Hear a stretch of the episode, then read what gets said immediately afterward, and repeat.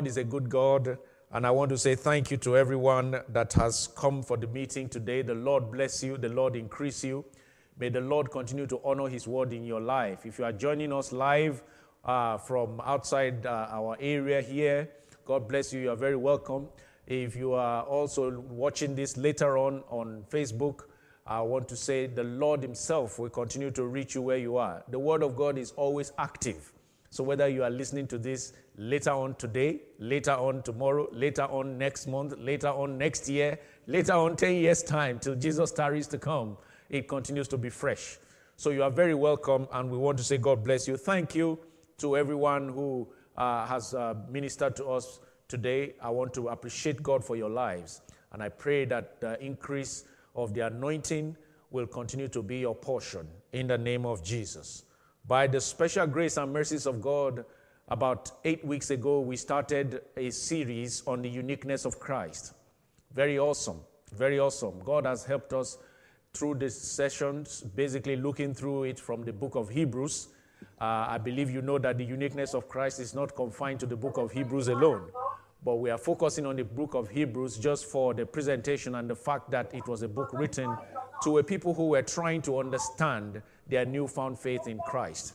And as a matter of fact, everything God spoke to, to them through the writer of Hebrews, we are mighty benefactors today because we can also relate to it. And so we started with the supremacy of Christ and looking at the perfect high priest of Christ, of Christ being the perfect high priest. Then we looked at the new and better covenant in Christ. And then last week and uh, the week before, we looked at the great heritage of faith we have in Christ, which, we, which took us in a journey last week and the upper week through the book of Hebrews, chapter 11. And as I said, and I have said over and over again, these are just things that are nuggets that God wants us to pick up from now. These, these writings are so powerful. What uh, we're going to look at today on living faithfully in Christ or faithful Christian living is one that, again, can take us a lot of weeks to explore and I want to do my utmost best to touch on the key things between Hebrews chapter uh, 12, verse 1 to Hebrews chapter 13, verse 19. Very many verses in the course of the service you heard earlier on. Pastor Moses read our scripture reading for today. We read it Hebrews chapter 12, 1 to 24, and then we read the last two verses of Hebrews 12. Those are verses 28 and 29.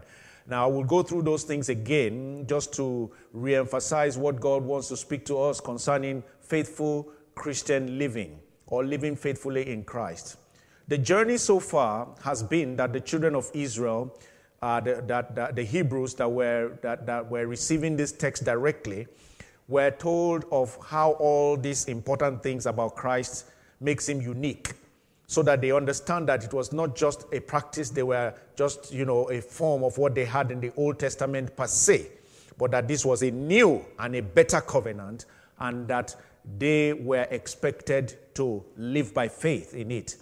Now, last week and the week before, there was a big uh, uh, uh, uh list of so many people that were given to them as examples of people of faith that they were asked to emulate. And so we're looking at this today, and I want to say that by the grace of God, as we want to continue, we are now looking in the last couple of chapters, He now start to task them about how they need to conduct themselves. You've seen what Christ did and how he has worked in the life of others. Now he's saying to us, this is how you should conduct yourself. This is what is expected of you and I. And so as we start today, we are reading from Hebrews chapter 12, and I want to just take us through six key points between Hebrews chapter 12 and Hebrews chapter 13 that God will help us to see that are important aspects of faithful Christian living. And so I want to start from Hebrews chapter 12 from verse 1. Hebrews chapter 12 from verse 1. The Bible says, Therefore, we also, since we are surrounded by so great a cloud of witnesses, let us lay aside every weight and the sin which so easily ensnares us, and let us run with endurance the race that is set before us.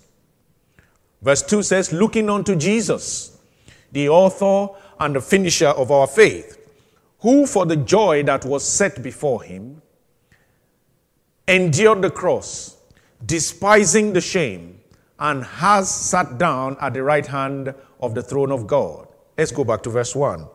The Bible says, Therefore, we also are surrounded. Let us lay aside the sin and run. Let us run. So, the first thing I'd like to emphasize here is that we must never forget that our faith journey is a race. Jesus is our focus, He is our coach, He is the one that inspires, He is the one that started the race with us, He is the one that will complete it for us. But we must understand that we are in a race. You see, the knowledge of you being in a race changes, it should inform how you live your day to day. No one who is in a race conducts themselves like the spectators. No one who is in a race conduct themselves like those who are uh, just, you know, doing things on the field. Maybe other officials of, of, of keeping the track or keeping the time. No one.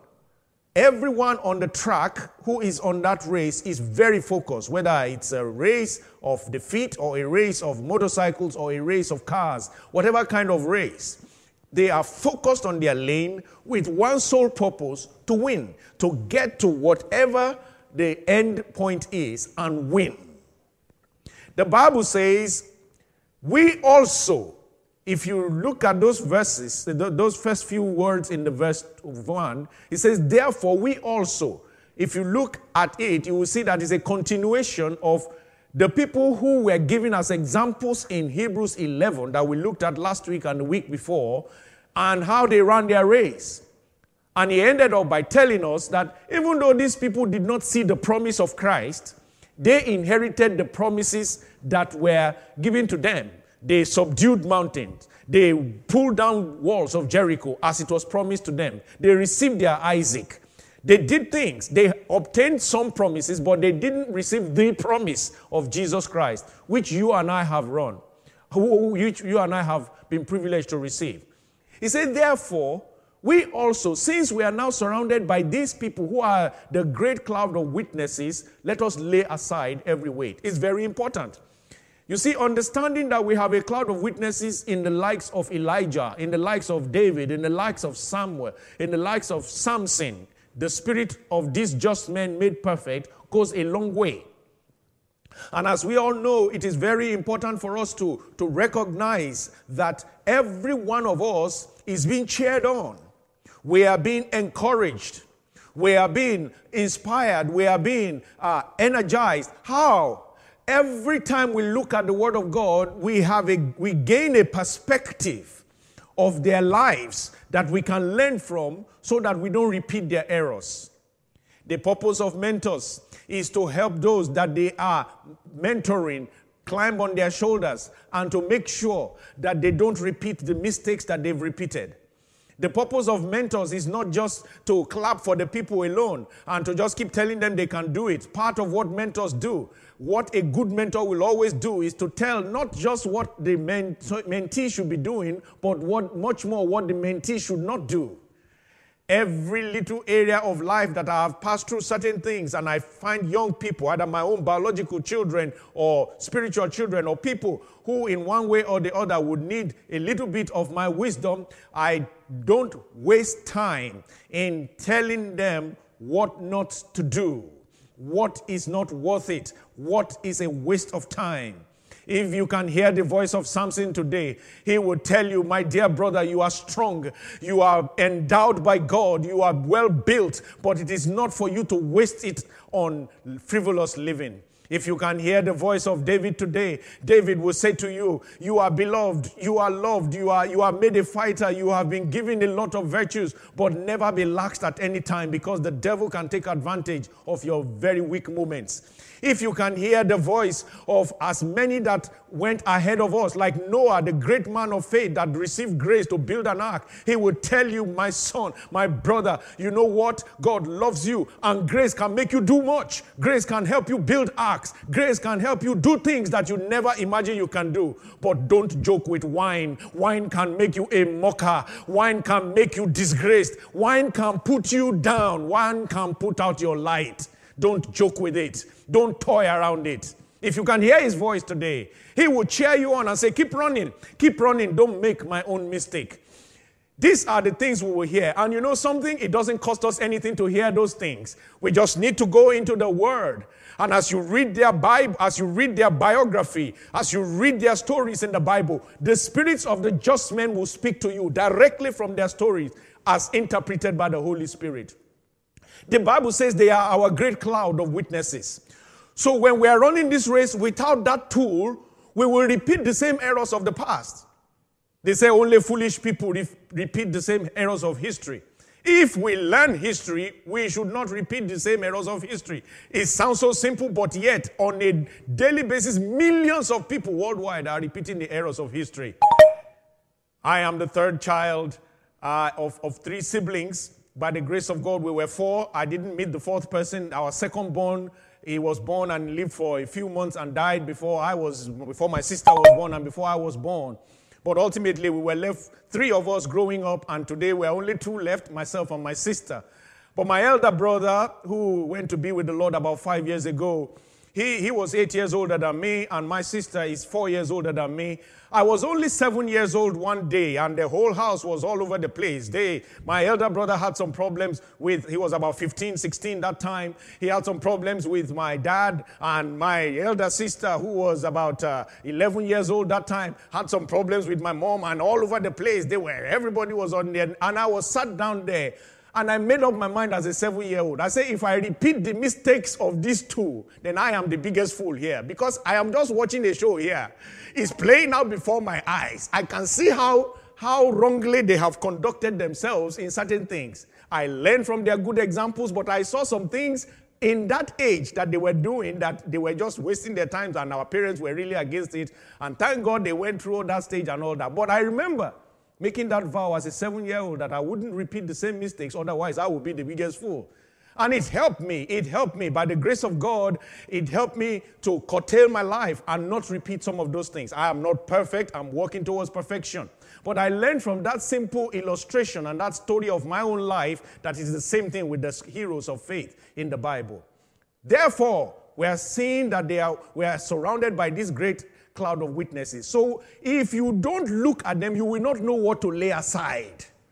We are saying lay aside. The Bible says lay aside every, go back to verse 1. The Bible says lay aside every sin and every weight, every weight and the sin which so easily ensnares us. So, how do you know what to lay aside if you have not looked at some of the stories of those men and what they did not lay aside and almost made a mockery of their faith?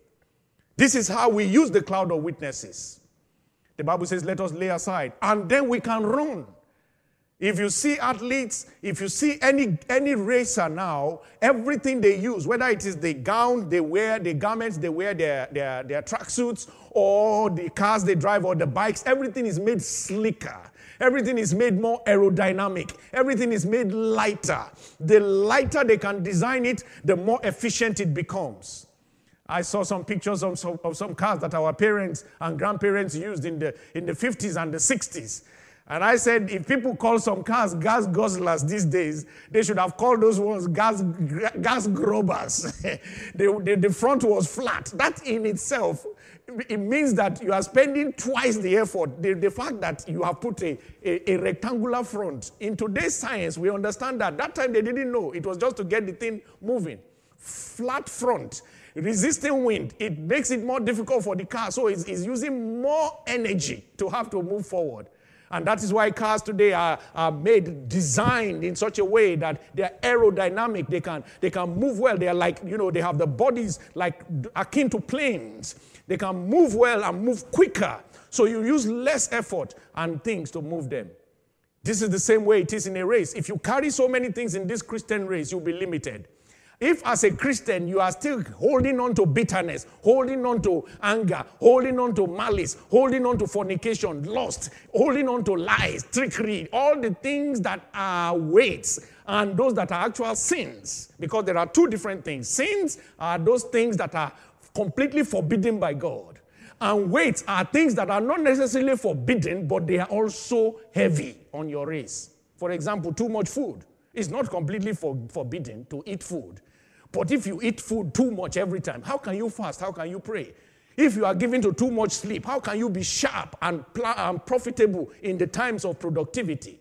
If you are given to too many things, too many, too many uh, frivolities, always wanting to, to just please the flesh, please the flesh, party, uh, barbecue today, and those things are not bad, but if they are overindulged in, they become weights. Because you cannot be an effective prayer person that carries all those things along. So you must know the balance so that you can run your race very well. The Bible says we should run it with endurance. We talked about endurance last week, so I wouldn't want to take too much time on that. So it is important. He said we must keep looking unto Jesus, verse 2, the author and the finisher of our faith, who for the joy that was set before him endured the cross, and he despising the shame and has sat down on the right hand of God. This is important because if we don't look at Jesus, we will give up. I always say if they spat on Jesus, why should I be worried if somebody spits on me? I'm not asking for it. But if because of the sake of this kingdom somebody wants to spit on me, so be it. They've done it. They did it to Jesus. If they denied him, why should I cry if somebody denied me? If they betrayed him, why should I cry if somebody betrays me? Why should I cry? Why should I feel it? The Bible says I should be looking unto Jesus. If they nailed him to the cross, why should I worry if somebody nails me to the cross? If they did any of those things to him, why should I worry if they do it to me? He himself said they did it to him, they will do it to you. They hated me, they will hate you. So we must understand that if we want to run effectively, we're not people who go all out bare chested and walk foolishly because we say we are Christians and we say anything should be thrown at us or people should treat us anyhow. That's foolishness. That's not what I'm talking about. The Bible says we should be gentle as doves and wise as a serpent. I was laughing with my wife just coming before the service today. She was playing an audio Bible verse, and it was in that place where the Bible says they wanted to push him over a cliff. I said, The whole cliff. How did they want to push him over a, a cliff? And he walked through their midst because that was not yet his time, and that's not how he was to die. If he let them push him there, he would die, but that's not the kind of death he came for. so we're not saying be foolish and be everything, but you know something? When it was time for him to die and it was the right thing to do, he let himself nailed to the cross for you and I. But what I'm trying to say here is that nobody needs to die the death of a cross again because he has mattered. He, ha- he had sacrificed himself for us. He has become our ultimate martyr. But you know something? Christians must understand that whatever they did to Jesus, it should not be strange to us if they are doing it to us. If people look at you like this on a Sunday and they say, Hosanna to the King who comes in the name of the Lord, and on a Friday they shall crucify him, why are you surprised? Why you say, Oh, people? They're just people. They're just people. They did it to your Savior. They shouted, Hosanna to the King who comes in the name of the Lord. Took off their own clothes. He did not ask them. They took off their own clothes. They put it on the floor. These same people, majority of them, on Friday, five days later, they say, Crucify him. If that does not teach you about people. I don't know what else can teach you about people. We don't go around hating people or, or seeing people any less, but we should understand that if, if this was the feebleness of people revealed through the life of Jesus, then most of the time, the hurt we get from betrayal, the hurt we get from, from, from people's double, double tongues, double tonguedness, and double facedness, those kind of hurts that we get will become nothing to us. This is what we need to do so that you can run your race. The sin and the weight doesn't always include those things that I, we talked about earlier. Some of these things are the weights. Distraction, quickly distracted, quickly discouraged, quickly giving up. They are weights. You must overcome it. You must decide to say, I want to look at Jesus, the author and the finisher of my faith indeed. And as I, am running the race, I want to endure like he did. So, number two, I must move very quickly because I won't touch to touch the six things. Number two, we must understand and appreciate the discipline of God. This takes me to the great verses in verses 3 to 11, but I will just read a few from verse 5. But when you are reading this, please read the entire chapter so that you can get it. Let's go to Hebrews 12, verse 5. The Bible says, And you have forgotten the exhortation which speaks to you as to sons. My son, do not despise the chastening of the Lord, nor be discouraged when you are rebuked by him. Except you are not a child of God. except you are not a true son of God, you would be enjoying rebukes. There are many times I want to do something or I have already done it, and I hear his voice say, You shouldn't have done that. You shouldn't have said that. You shouldn't have looked at that. You shouldn't have imagined that. I will hear him. That's his rebuke. And I'll say, Lord, I'm sorry. I know some of you are so holy and perfect that you, you he always tells you, well done, well done, well done. Unless you want to lie, you will keep hearing his voice saying, son, that's not for you. That's not the place to go. I told you just late last year when we were, we were there, there, there, was a surprise party thrown for my, my wife when she was having her great birthday in November last year. And we were, there was no social distancing then, so we were having a meal in our outreach hall downstairs, all uh, put together by the brethren. And we were really rejoicing. And at a point, I saw some of our sisters who were cooking and serving the food. And it was such a lovely sight. And some of my friends from other places from many years were invited, so they came round and all that. And in the innocence of my heart, just that beautiful sight, I wanted to go there and say, Give me a, a, a, a, photo shot here and just get my picture. I just wanted it. I liked it. I liked what I was seeing. No, no sinister motive. As I was about to get up, the Holy Spirit said to me, You know, that's your pride. I said, Lord. He said, Yeah, that's your pride. So I sat down and continued my pounded yam very quietly. Nobody, nobody, he, you should not be discouraged. If I ignore it and say, Ha, what is it? I'm just going to take a picture. That can make the Holy Spirit grieved, and everything else we were doing that day, and maybe even other consequences would have come from it. We need to be careful.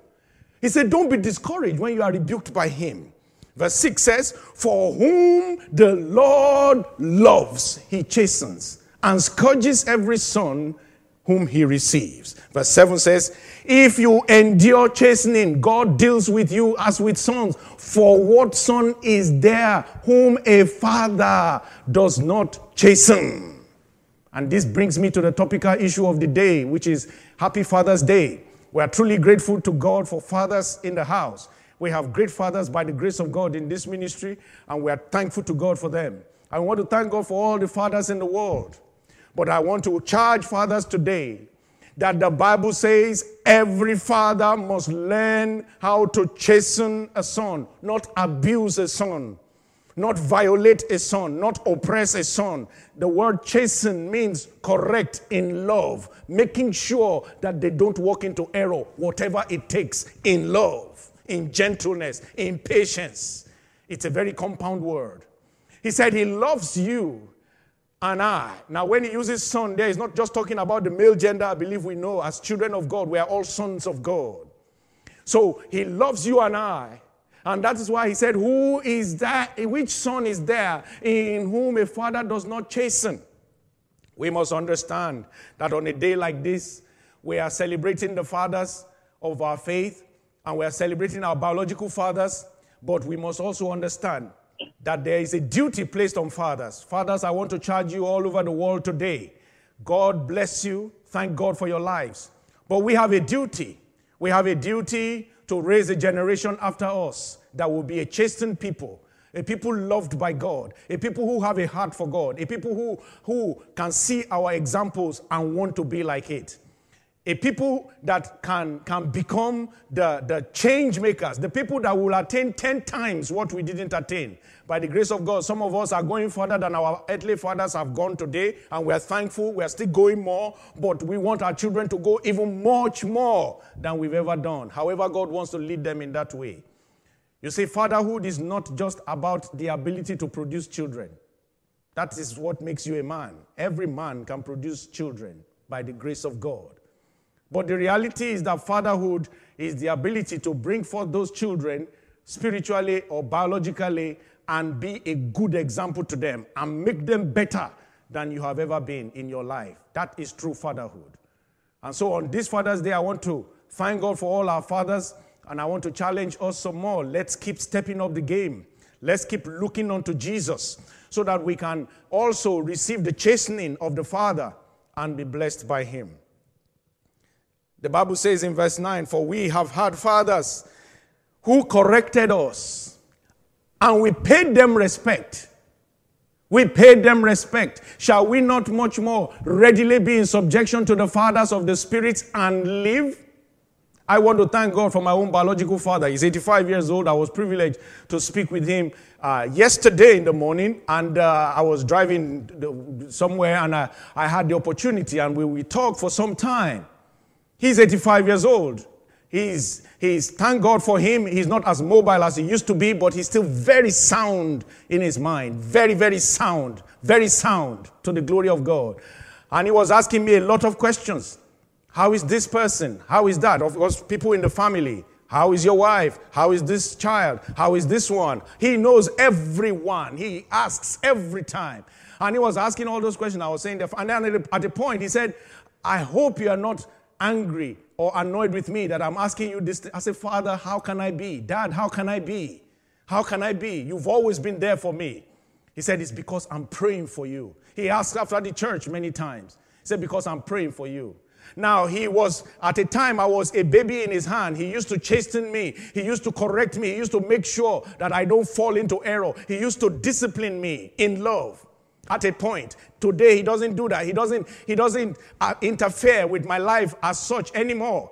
I do what I want to do, but he's still there praying. That is a father. That is a father.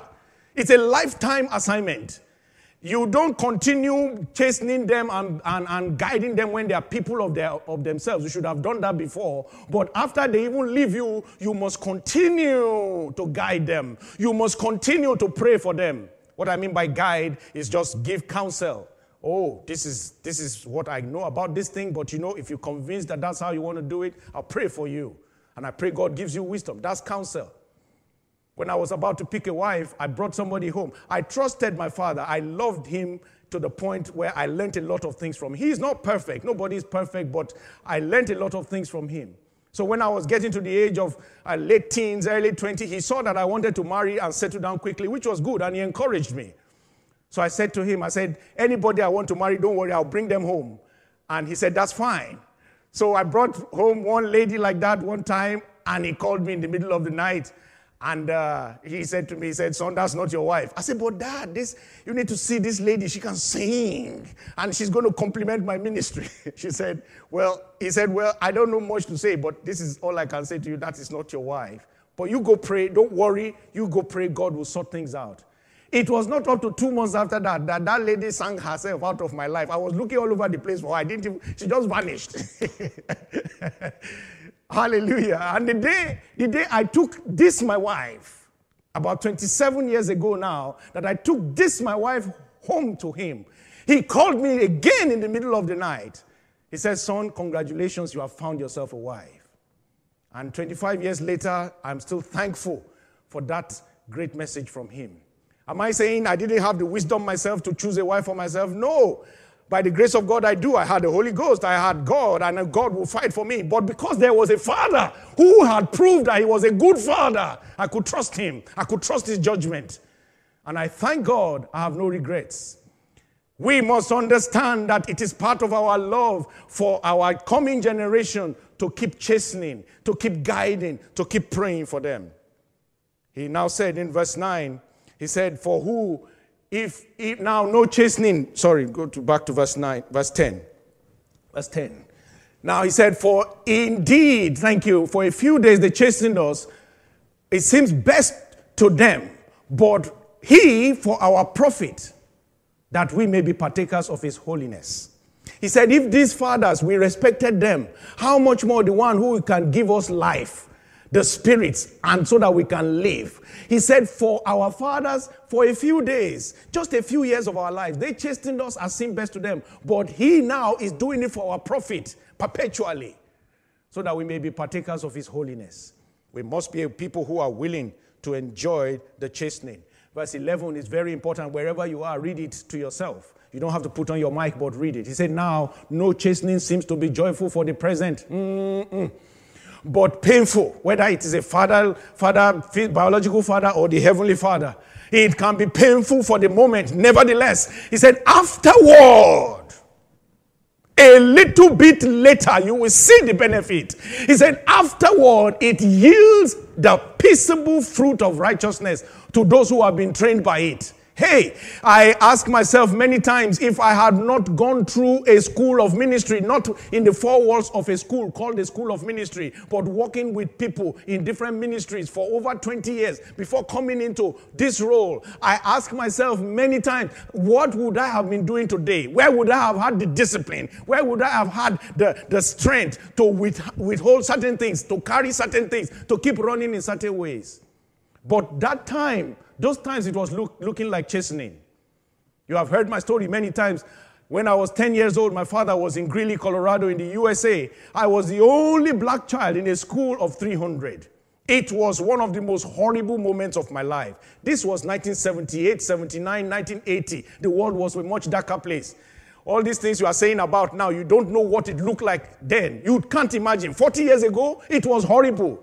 Horrible. People will come and touch my hair to see if it was real or it will fall off. People will come and rub my skin. I'm talking about my fellow classmates. They will come and rub my skin and, and look at their hand to see if, if, if my hand will peel off on their, on, their, on their own skin. They have not seen a person like that. They saw them only on television, at least in that state.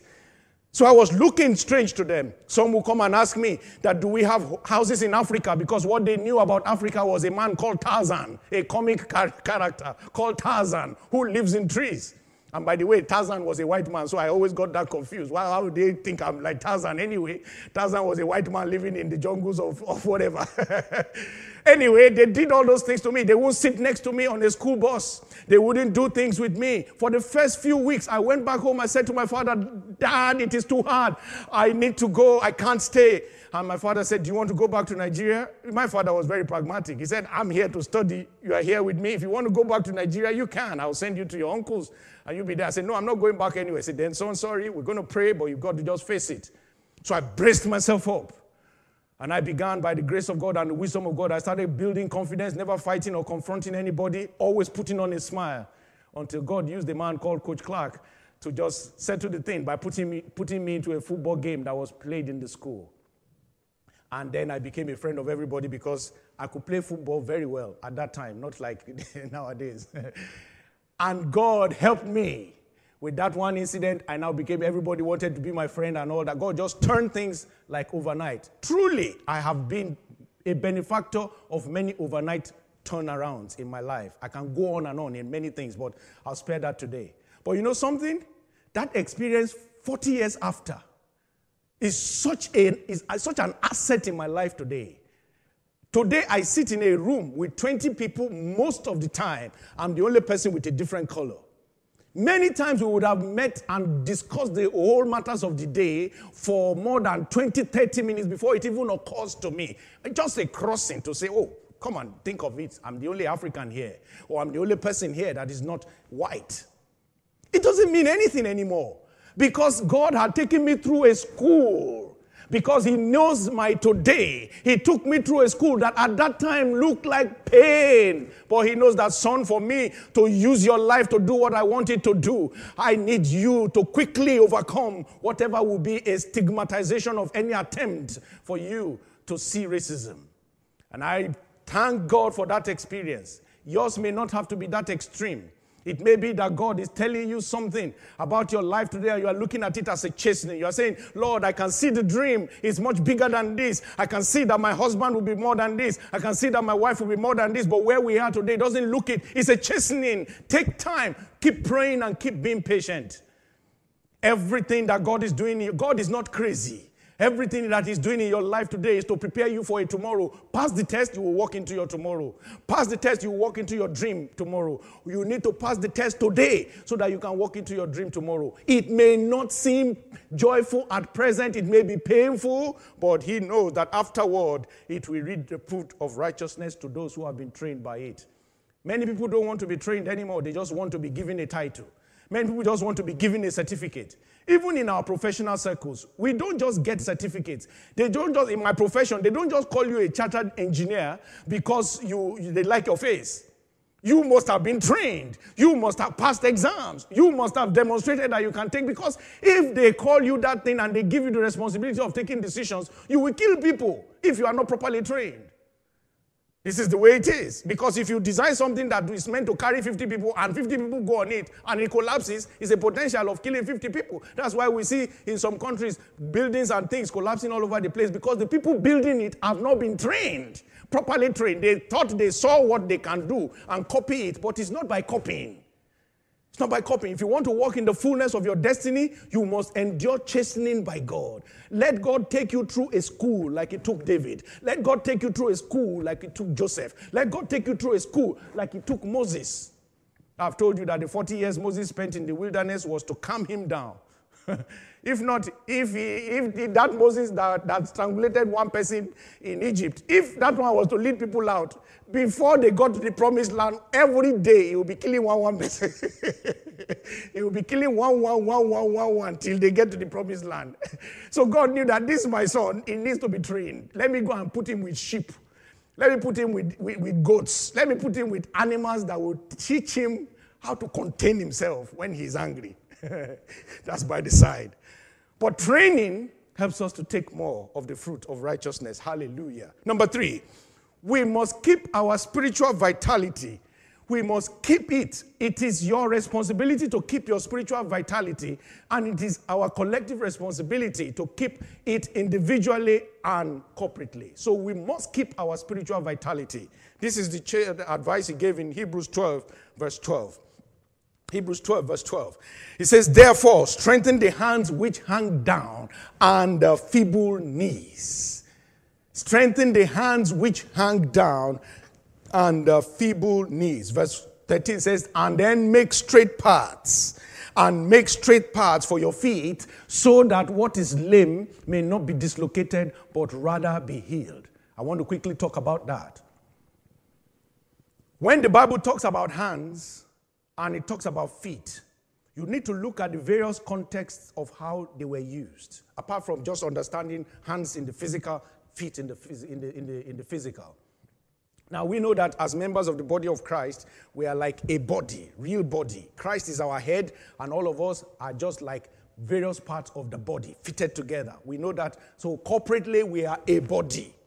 So, corporately, there's an analogy of that whereby you are the hand, I am the, the, the side, you are the feet, this one is the, is, the, is, the, is the ear, this one is the nose, but the real head and everything that is, that is running the body is Christ Himself. So, we can look at how we understand what do we need. He said in verse 12, He said there, therefore, strengthen the hands which hang down in the book of Psalm, verse 8, chapter 18, verse 34, the Bible says, He teaches my hands to war, and He makes me to, by them, take a bow of bronze and break it. That's Psalm 18, verse 34. There's also 2 Samuel chapter 22, verse 35. We must understand that God needs to teach our hands to war. What does this mean? If you look at Ephesians 6, the Bible talks from verse 13 to verse 18, talks about uh, the, our, our, the, the, our armor, armor of God, the whole armor of God that he said we should take on. With the hands, we do two things. We hold the shield of faith and we hold the sword of the Spirit. The shield of faith is what keeps us from the fiery darts of the enemy. That's what the Bible says. The sword of the Spirit is what the only attacking weapon, that is the launching of the word of God, the use of the word of God against every kind of opposition that God things that are of the demonic realm that we need to dismantle, things that are orchestrated by evil that God has given us authority to cast out. We use the sword of the Spirit and then we use the shield of faith. So your hands have to be trained to know how to handle those things. But I read also in Nehemiah, and this is what I want you to learn from this because I know you know about the shield of faith and the sword of the Spirit. But the Bible says at a time when Nehemiah was rebuilding the wall of Jerusalem, we know his story very well. You can read it from Nehemiah 1 right through to 8, but I want to quickly tell you about when they had finished building the wall in verse chapter 4, and the enemy was trying to ridicule them through Sanballat and Tobiah. And they made war against them. And people, Nehemiah had to arrange warriors and everything, but the wall building was going on. And I found in verse 17, we won't turn to it, but you can read it later on. Nehemiah 4:17, the Bible says that in, these people were building one hand with construction, they were doing the construction. Another hand, they were using it as a weapon of war. Believe me, you need a spiritual understanding of that. Because normally, if you are building something, you need two hands. If you're a carpenter, you need two hands to hold something down and use. You need two hands to hold a saw. You need two hands to put lay bricks. You need two hands. So how on earth did these people have one hand with a weapon and another hand with the, uh, the, the tool for construction? By God's revelation, God's inspiration. And this is what I want you to understand. Where you work and the things you do, you must understand that there is a need for you to trust God to make you know how to hold the weapon of construction in quote. That is your, your, your professional calling. How to understand it, how to be able to be doing it and doing it well. And then how to at the same time have the word of God with you alongside, steadily. Steadily so that when you are building, you are building well. But at the same time, when the enemy is trying to accuse you, like he accused them when they were building the walls of Jerusalem, you can use the weapon of war, which we know from Ephesians 6 is the sword of the Spirit. When a believer goes to work and comes every day and is worried, it means you are not understanding the balance. There is a balance. Don't use your two hands to hold the weapon of construction only. You are a child of God. You can use one hand to hold the word of God, your weapon of warfare. You can use the other hand to hold the weapon of your construction or your trade, your tool, your business, those things that you must do. That is the way it works for a believer. The two hands is, the Bible says, He teaches my hands to war.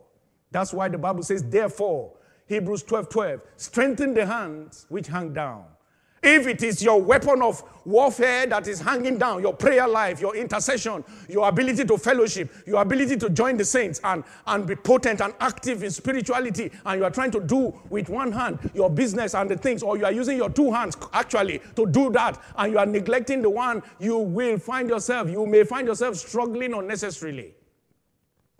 And if all you do is pray, pray, pray, and you put down your weapon of construction, you put down your tools of construction, you don't care about developing yourself, you don't care about doing the things that you should do to advance yourself, researching, knowing how to develop yourself, moving from level to level in that career, and you are just praying, praying, praying, because that is another thing believers do. They just pray and use anointing oil and ask the next prophet, pray for me, prophesy to my life. That one say you will be great. You say, aha, I got my prophecy today. He goes to work next tomorrow, he's still not doing well. You are wasting your time.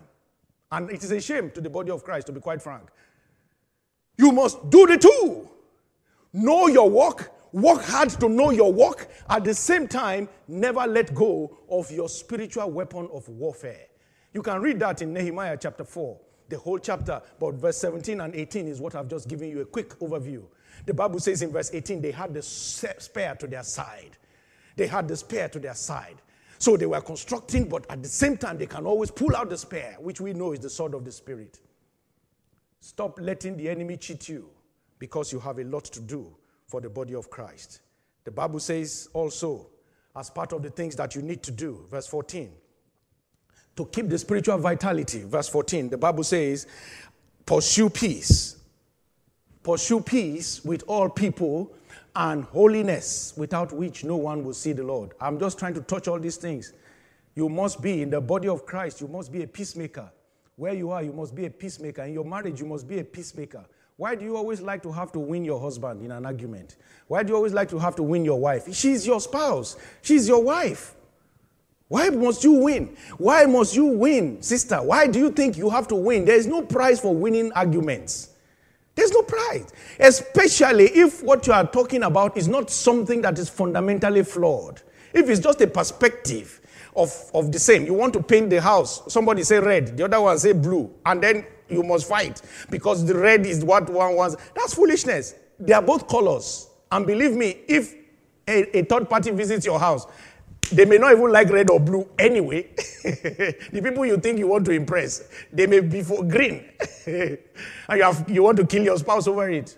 Of course, there are some fundamental things that I know I can't just put that trivial, but whatever way, do it in love. Be at peace. The person who pursues peace is the one who is always seeking to humble themselves.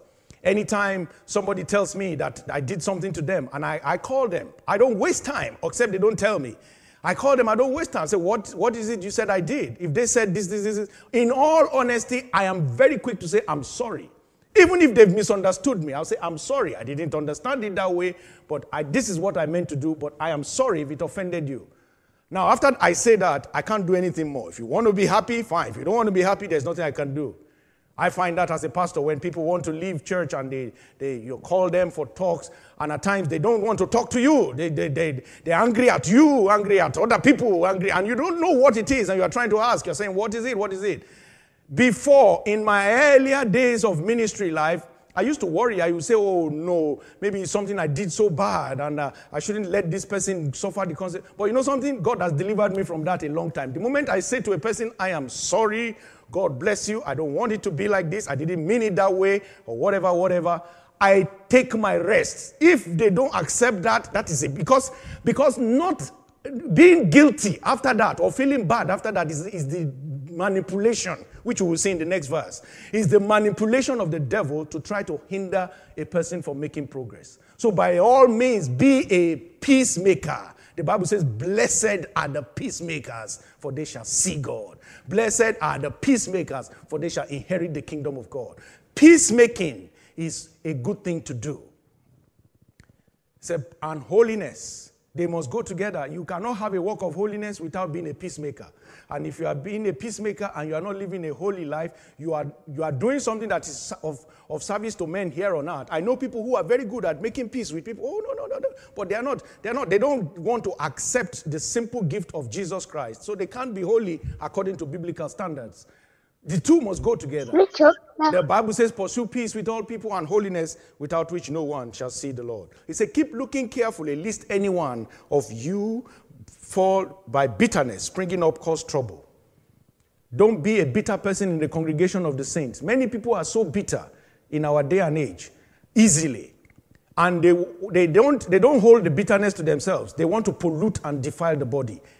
Friends, it is a device of the devil. The devil will not come in. When the devil wants to attack a church, the devil will not come in and sit down physically unless it, he really means business. What he will do he will catch the heart of somebody that can easily be aggrieved and look for anything from the littlest child in the church to the eldest, from the usher to the pastor. Most of the time, the pastor, to be quite frank. I think 80% of the time is the pastor. and he will just find something, and the devil will say, You, you know he was talking about you?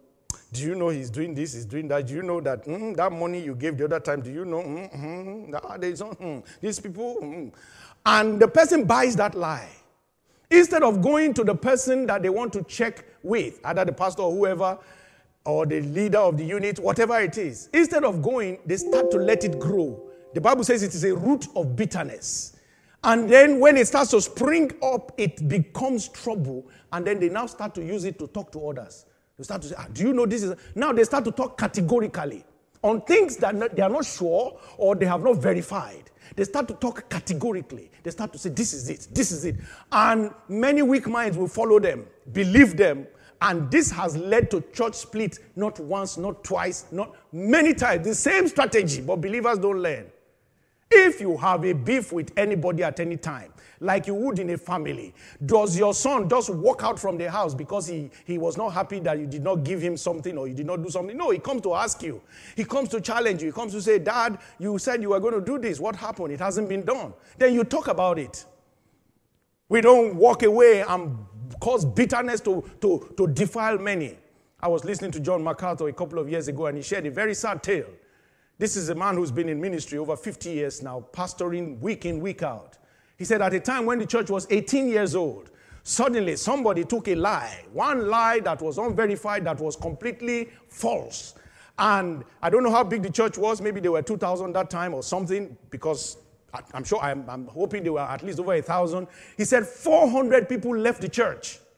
And he said he was giving that story about 22 years later year 40.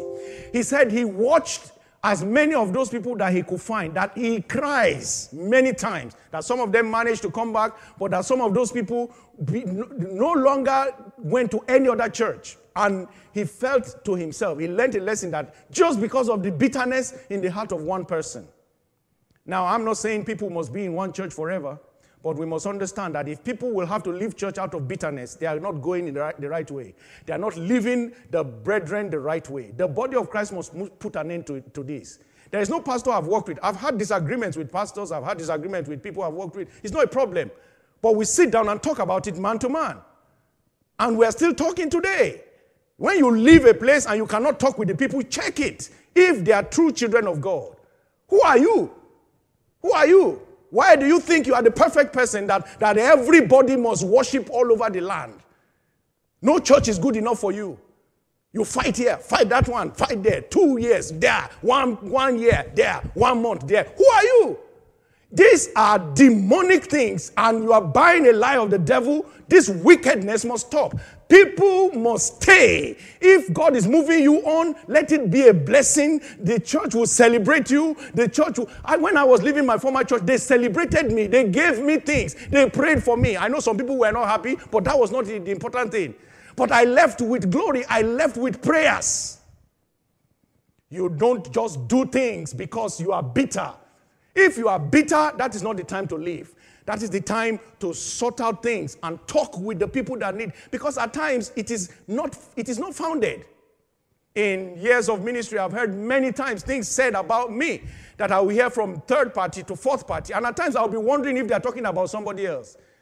I've learned to always ignore those things anyway because they are distractions, as I've said.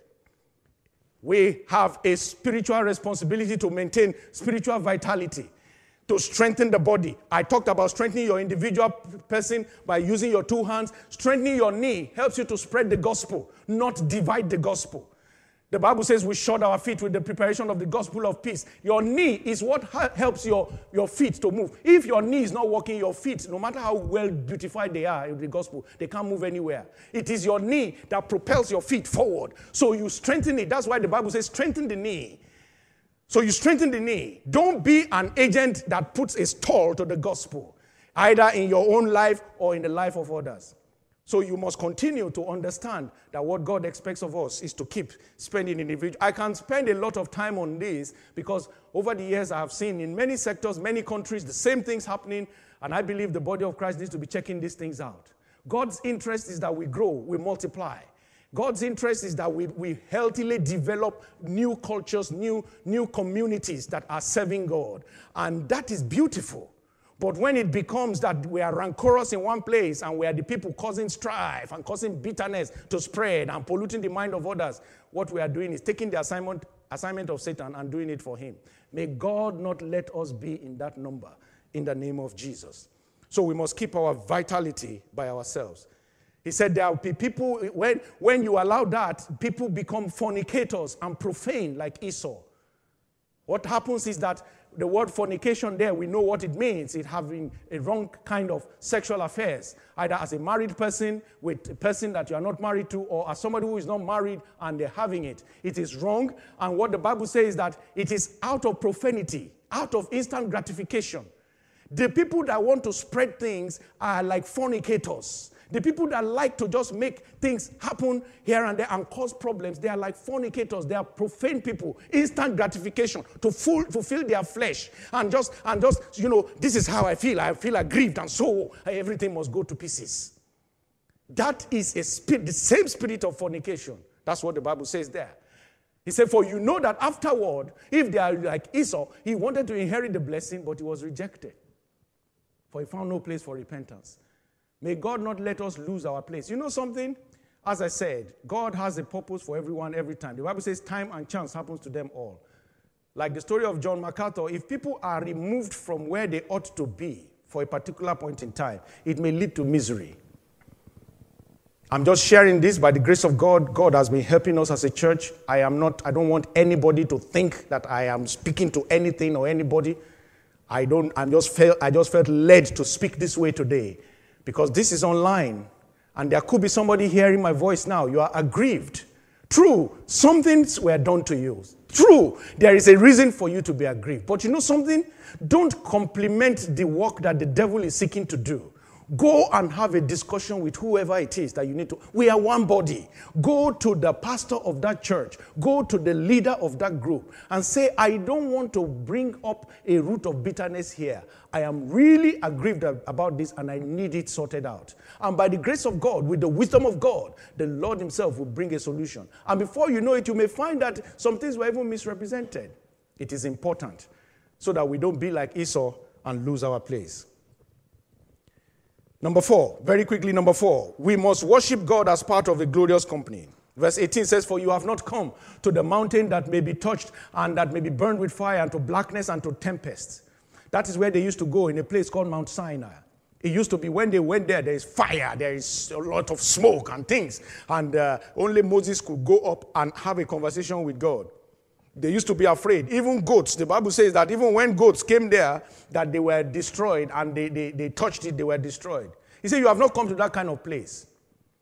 In spiritual worship, verse 22, he said, But you have come to Mount Zion and to the city of the living God, the heavenly Jerusalem, not the physical Jerusalem. We don't go travel. I've been to Jerusalem by the grace of God, but we don't travel there to go and worship anymore. We don't need to. We are all members of the heavenly Jerusalem, Mount Zion. He said to the innumerable company of angels. We must understand this. He calls it the general assembly of the church of the firstborn. Not a social club, not a people, not a gathering of people who just like to do things. He said a gathering of the church of the firstborn who are registered in heaven.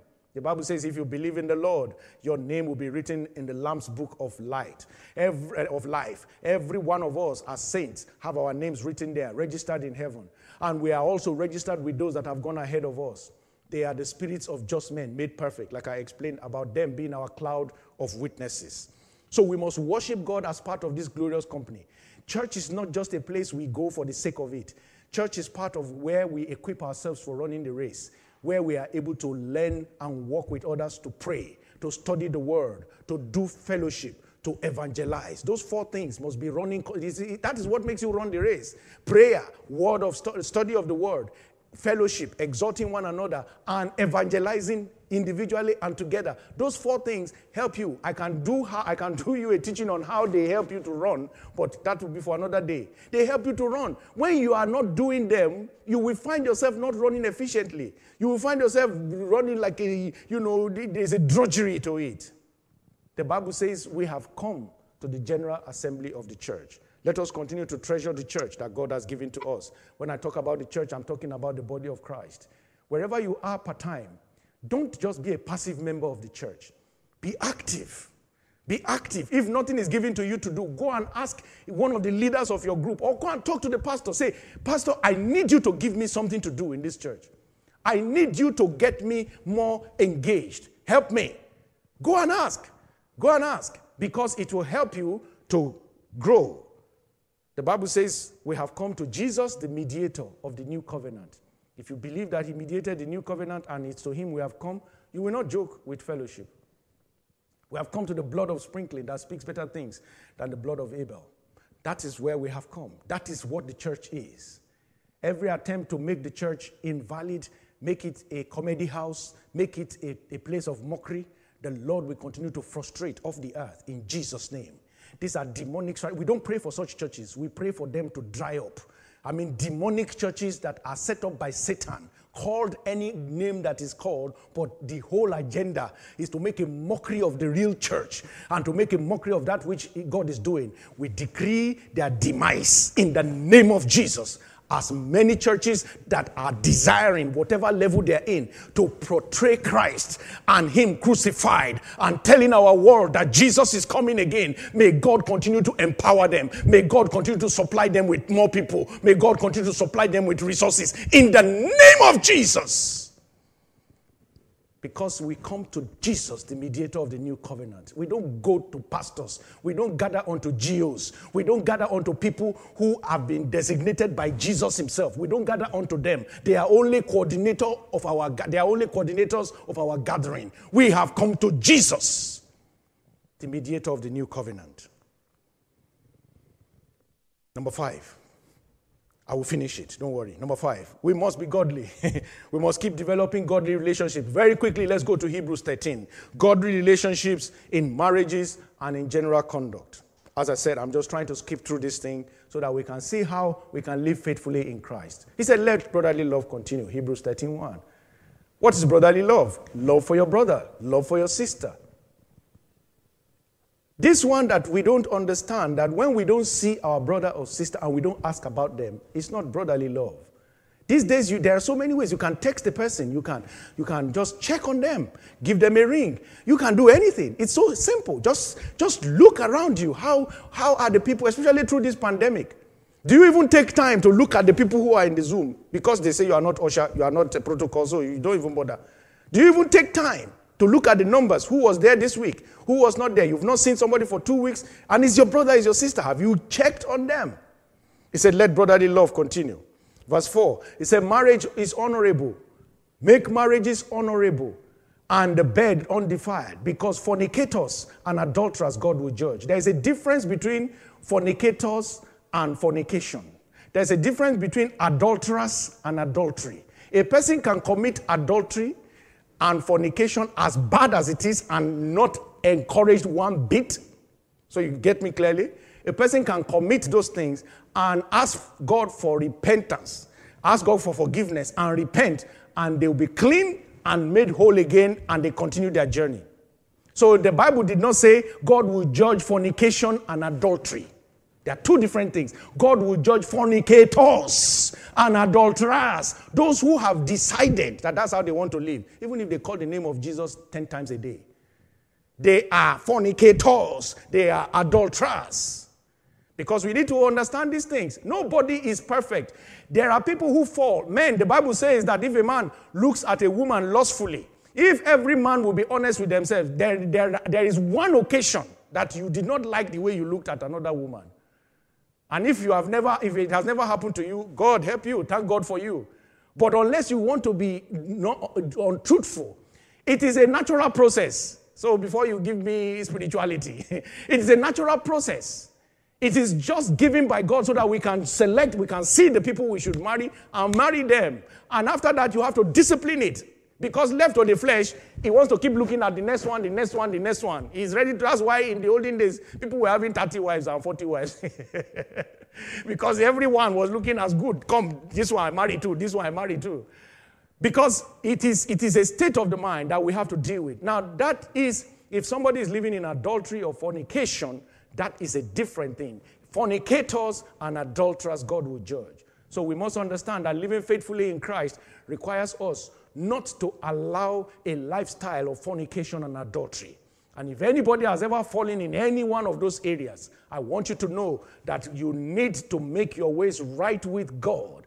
And never in your life, determine in your life that you will not allow the things that made them happen again. You need to keep the right company and do the right things. This applies to every sin. And it, it is when we make them a lifestyle that God said He will judge. So let us learn that and understand it very well. He said, Let your conduct be without covetousness. Always do without covetousness, friends. Covetousness is desiring what God has not given to you. It doesn't mean it's bad, but let God give it to you. When you are desiring it so bad, uh, or what God is not, what God has not given to you because it should not be your own. Let me put it that way. Because there are certain things you may desire. God hasn't given you yet, but you desire it. That doesn't mean it's covetous. But when God is saying that that is not the thing for you, somebody else's property, somebody else's wife, somebody else's bag, somebody else's child, somebody else's husband, somebody else's uh, uh, job, somebody else's church, somebody else's thing, those are covetousness. The Bible says, let your conduct be without it. I am grateful by the grace of God, and this is not in any way being proud by the grace of God, by His mercies. I'm grateful for everything God has given me. I thank God for my wife. Yesterday, I looked at her and I said, Lord, I thank you for this woman. She is beautiful. She is strong. She loves me. She supports me. Do we not have this agreement? Oh, plenty, plenty times. But the love is there, is real. And I'm grateful to God for her. I'm grateful to God for my children. I'm grateful to God for my jobs. I'm grateful to God for this church. I thank God for every member of the church. Do I not believe in the things that God has shown me that we will be much greater than this? I believe it. I receive it. I know we will walk into it. But for today, I am a thankful man. Every one member of this church is on my lips of thanksgiving every day because I am grateful I don't look at the man that, or the woman that we started seven years ago together, and maybe they are counting a thousand people. I don't know any like that, but I'm just saying. I don't look at those people and say, ah, what is my own case? Why are we? No, no, no, no, no. I just thank God for everybody because we're in a race that we're running by ourselves in the agenda of God. When you do your life without covetousness, you can run your race so easily. If you want to sleep and wake up well and be a person that can achieve much and multitask, let me tell you the truth.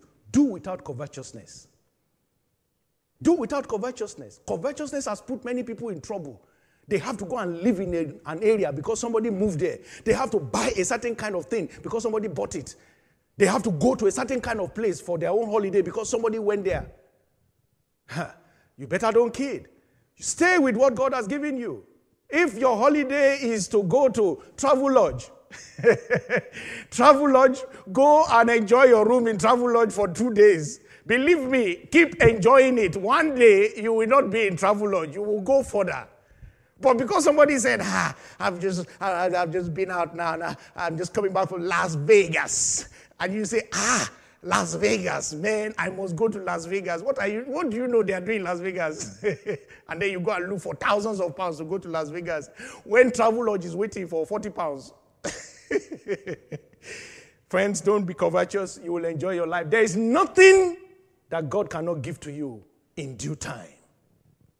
Whatever you need to enjoy in this life, you will enjoy it in due time. Just wait on God. Go steadily with God. When you see people living at certain level, they did not always start like that. In many cases, they did not. They started and they allowed God to help them. So life is free of pressures and troubles. Finally, I don't have much time. I've gone over time a little. Finally, Hebrews 13, verse 7. This is we must regard spiritual leadership and take personal responsibility. He said, Remember those who rule over you, who have spoken the word of God to you. The message I've preached today is five messages in one, in fact, six messages in one. So please just bear with me. But I will be talking through in depth throughout the week. So if you can join, please join. Early morning prayer, midweek service, please join. And uh, he said, Remember those who rule over you, who have spoken the word of God to you, whose faith to follow. We have come to a place in the body of Christ today that we no longer want to have spiritual leadership. Yeah, leadership have failed many times. Leadership have gone crazy many times. And that's true, but it doesn't change the word of God. Where leadership is genuine and sincere, God expects genuine and sincere commitment. Where leadership is pure, transparent, clear, God expects the same degree of loyalty, purity, transparency, consistency, nothing more. He said, Remember those who rule over you. He said, When you follow, you consider the outcome of their conduct. Verse 6 says, Because Jesus Christ, that was with them before, is the same yesterday, today, and forever. Don't be carried about, verse 9, with the various strange doctrines. That's your responsibility. Today, everything is on the net. Everybody is everywhere. It's easy to access anything. Don't be carried about by strange doctrines. Whatever you cannot see anybody prove properly from the Word of God, not twisted. Don't follow it. It's a bad doctrine. There is no new revelation outside the Word of God. Any so called new revelation is a lie. Do I mean that we don't gain more understanding of the Word? Oh, plenty to gain. But anything that somebody says is an addition, that uh, you won't find it in the Bible, but God told me, is a lie, a lie from the pit of hell. Don't be carried about. They are called strange doctrines, they are foreign doctrines. Say, for it is good that your heart be established by grace, not with foods which have profited those. Those people who are doing that are doing it for profit. Don't follow their lies. And verse 17, I'll close on that, I show you. He said, Obey those who rule over you and be submissive, for they watch out for your souls. The pastor that is calling you to check on you is not because he's looking for members, sincerely. Not because he's looking for members, not because he needs anything from you. A sincere pastor will not call you because he needs anything from you. He is only watching out for your soul. Don't say, ah, this pastor, every time he texts me, what is he looking for? Hey, the man sincerely is looking for your soul, looking out for your soul. If I've never called you to beg you for anything, please, and I'm not bragging, I'm just giving you a clear example. If I have not called you to beg you and say, please, please, give me something, give me something, whatever that thing is, please, when I call you, understand, I'm just watching out for your soul by the grace of God. Because I must give account. That's what the Bible says.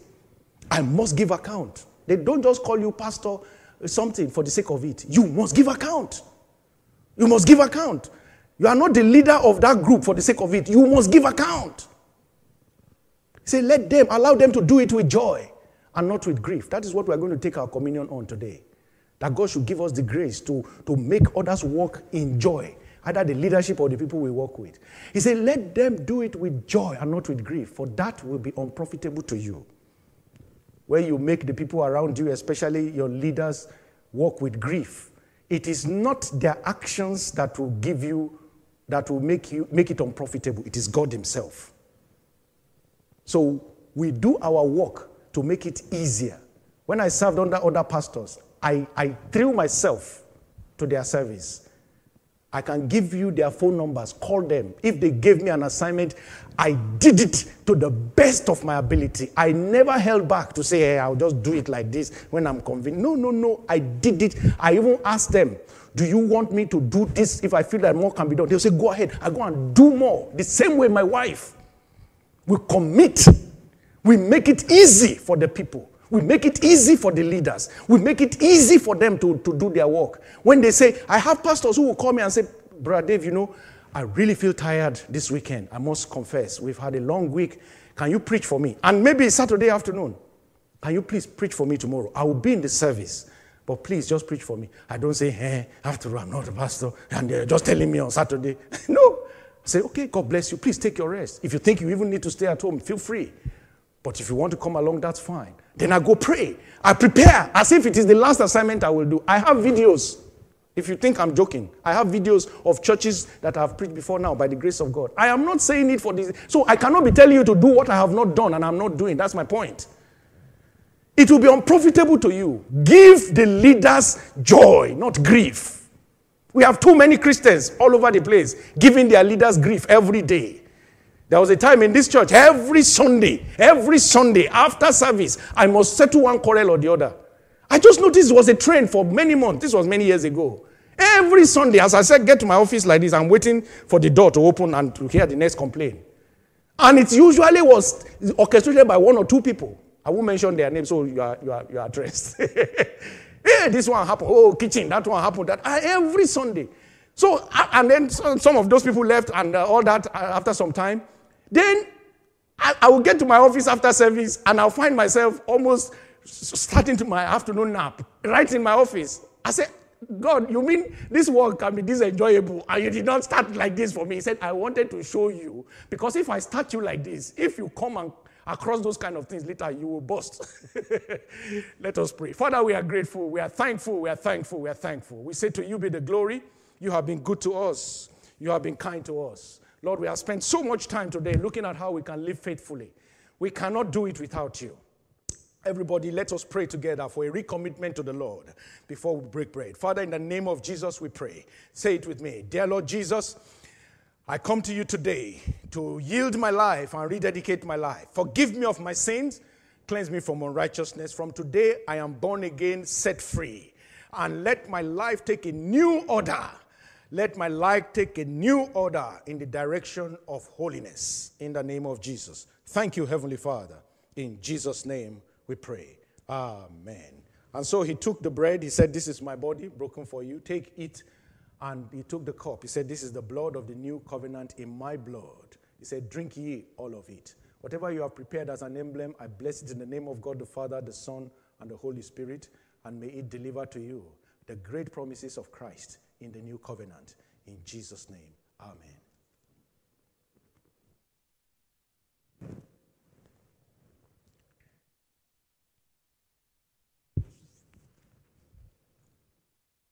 The power of the Lord continue to be upon you. The Bible says God anointed the, Jesus Christ with the Holy Spirit and with power, and he went about doing good. You will go about doing good. You will go about attaining higher. You will go about achieving more. The Spirit of the Lord will continue to propel you further. You will not buy error. You will not fall into error. You will not be carried away by strange doctrines. In the name of Jesus, the Lord Jehovah, whom you serve, will be your reward. In Jesus' mighty name. Amen.